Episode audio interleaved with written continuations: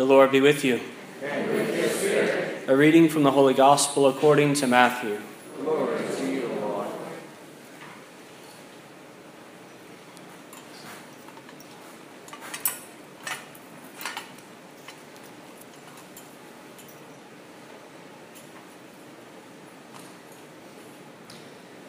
After the Sabbath, as the first day of the week was dawning, Mary Magdalene and the other Mary came to see the tomb. And behold, there was a great earthquake, for an angel of the Lord descended from heaven, approached, rolled back the stone, and sat upon it. His appearance was like lightning, and his clothing was white as snow. The guards were shaken with fear of him and became like dead men. Then the angel said to the women in reply, Do not be afraid. I know that you are seeking Jesus the crucified. He is not here, for he has been raised, just as he said. Come and see the place where he lay. Then go quickly and tell his disciples, He has been raised from the dead, and he is going before you to Galilee. There you will see him. Behold, I have told you. Then they went away quickly from the tomb, fearful yet overjoyed, and ran to announce this to his disciples. And behold, Jesus met them on their way and greeted them. They approached, embraced his feet, and did him homage. Then Jesus said to them, Do not be afraid.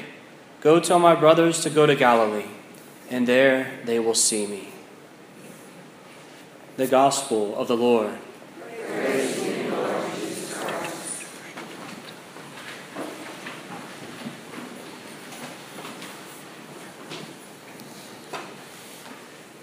He is risen. Alleluia, alleluia. Oh, it's nice to say that word again. What a joy to be able to come to offer this holy Mass as we commence this Easter season, this time of an overflowing of joy in the life of the church. And so many wonderful celebrations take place in the coming weeks but even more so, simply the joy of knowing Jesus Christ, He who has defeated death. As we come this evening, we begin in a sort of a strange way, in total darkness. We stumble around trying to find the pews, and we put our hands out trying to make sure we're not running into things. Maybe moving our feet in front of us to make sure there's actually a step in the place that we're moving.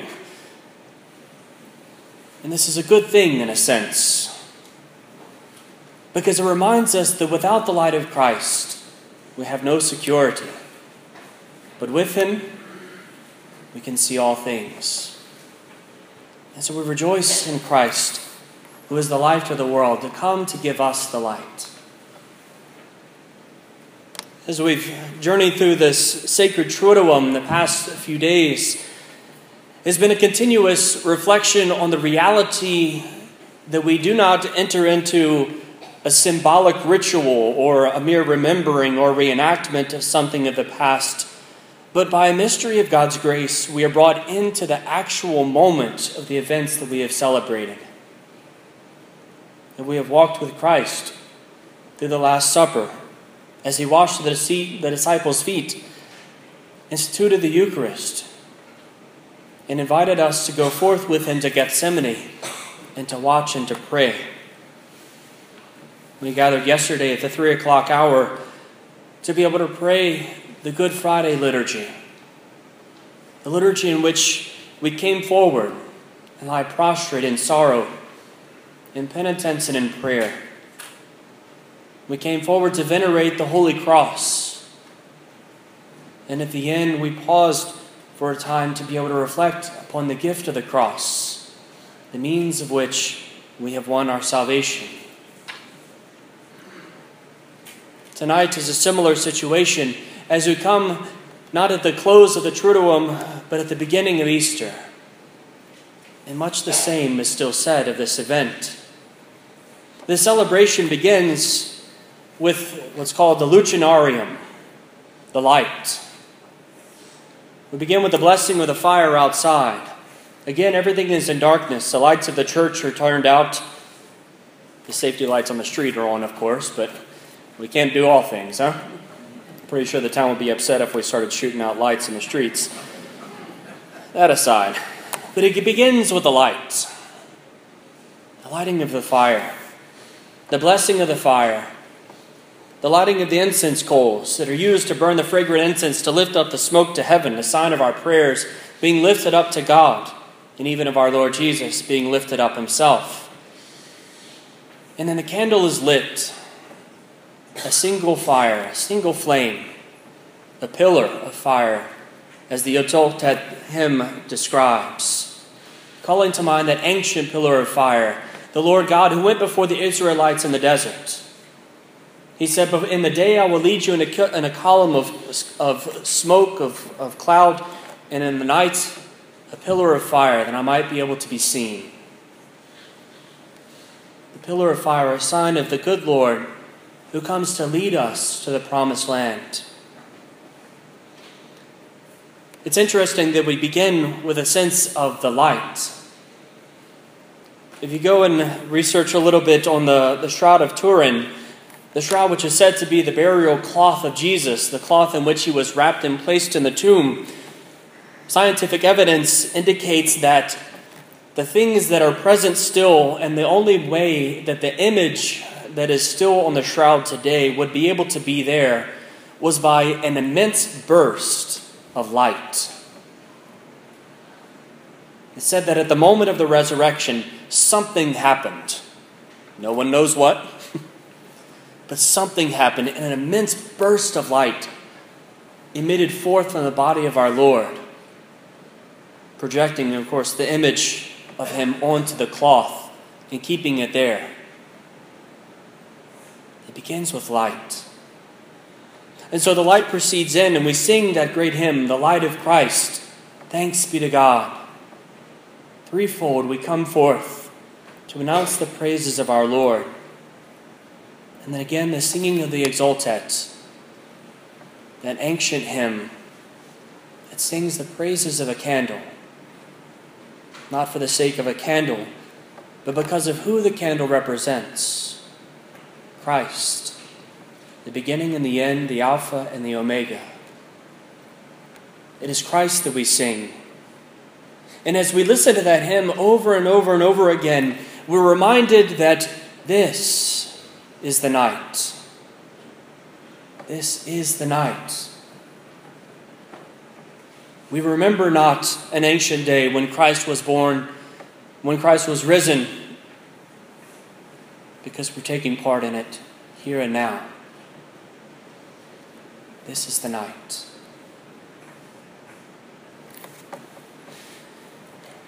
The Old Testament readings, which we then celebrate, are for us here in abbreviated form. There are nine readings uh, that would typically be read uh, in the liturgy. Uh, a little sign of mercy for you that we go with four each year.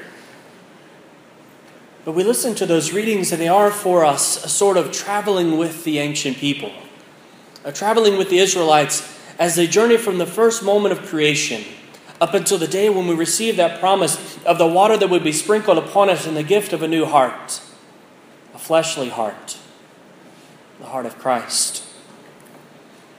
We go through that time in darkness because they were a people in darkness looking forward to the light. And when Christ comes, the light comes to us once more. The light's coming on and radiating in the building, slightly blinding us so we can't actually read the glory if we try.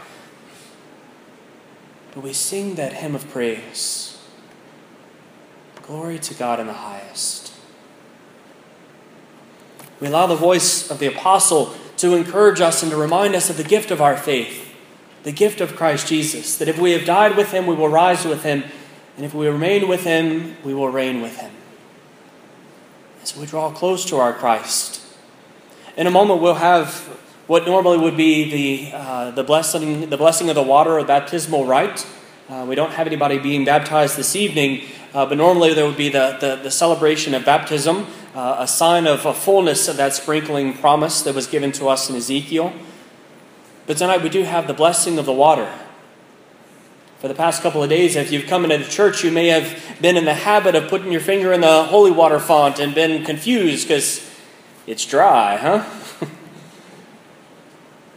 and it's a reminder of us thirsting for our Lord, thirsting for his resurrection.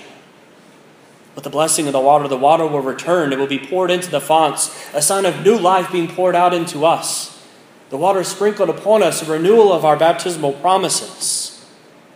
And then he comes. In the gospel, the Lord says that to tell my brothers to go to Galilee, and there they will see me. In the coming weeks, we'll have a whole variety of stories and encounters of the disciples and others with the risen Lord. Encounters of how the Lord speaks to them in various ways. The repentance and the call of Peter once more, and other various interactions. But for us, an important one in this evening is the reminder of the story of Emmaus, of how the two disciples are leaving Jerusalem, cast down their hearts, sad because the Lord has died. He who had been our hope, they said, he was supposed to be the one. And they leave disheartened, and the Lord walks with them on the way. They don't know it, they don't see Him, they don't understand it. But the Lord Jesus walks with them and He breaks open the Scriptures. He goes through the Old Testament describes all of these things that point to Him. And then He gets to the place where they're to stay and they invite Him to stay for the night. And the Lord comes in and He sits down with them for a meal. And He takes bread, He says the blessing, and He breaks it. And then He disappears. And it says the disciples knew him in the breaking of the bread.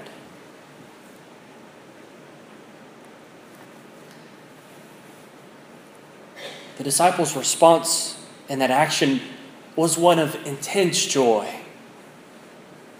They ran back to Jerusalem. Pretty much, it, it seems like they just kind of ran out the door, even though it was nighttime, and bolted back to be able to share the fact that they had just met the Christ that they met him again. He who they thought was lost has been raised. Were not our hearts burning, they said, as he spoke to us. In the Holy Mass that we come to celebrate this evening, we go through so many things. We go through the blessing of the water, symbols and signs of new life. But there's one thing that remains for us The tabernacle is empty at the moment. But soon, it will be full, full of Christ. And we will have that moment for ourselves. Just like the disciples on Emmaus, as the Lord comes to us to break open these things and to help us to understand Himself and His love, to understand the prophets and the promises. And we too will be able to see Him in the breaking of the bread. That the Lord will be able to see and hear in our lips, in the silence of our heart, that same response. Were not our hearts burning?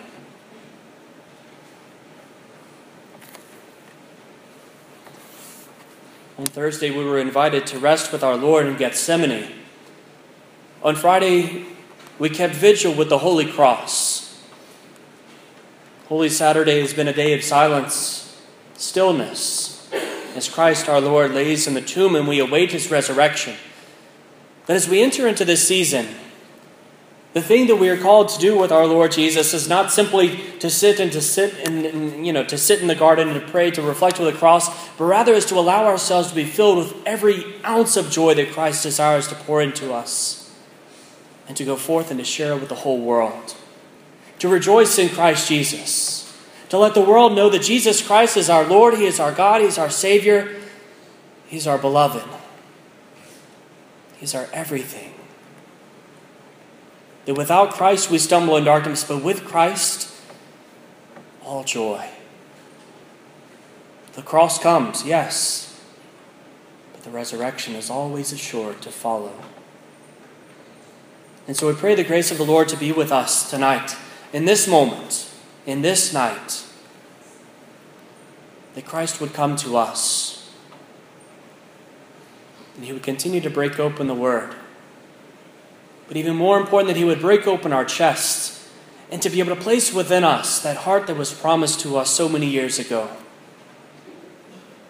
That he would give us a new heart, a fleshly heart, a heart like that of Jesus, one that pours out love, a gift of self to all, counting no costs, simply rejoicing and doing the will of the Father. May God grant us this grace. May He grant us His peace. May He fill us with joy. May we ever always know the gift of Jesus Christ.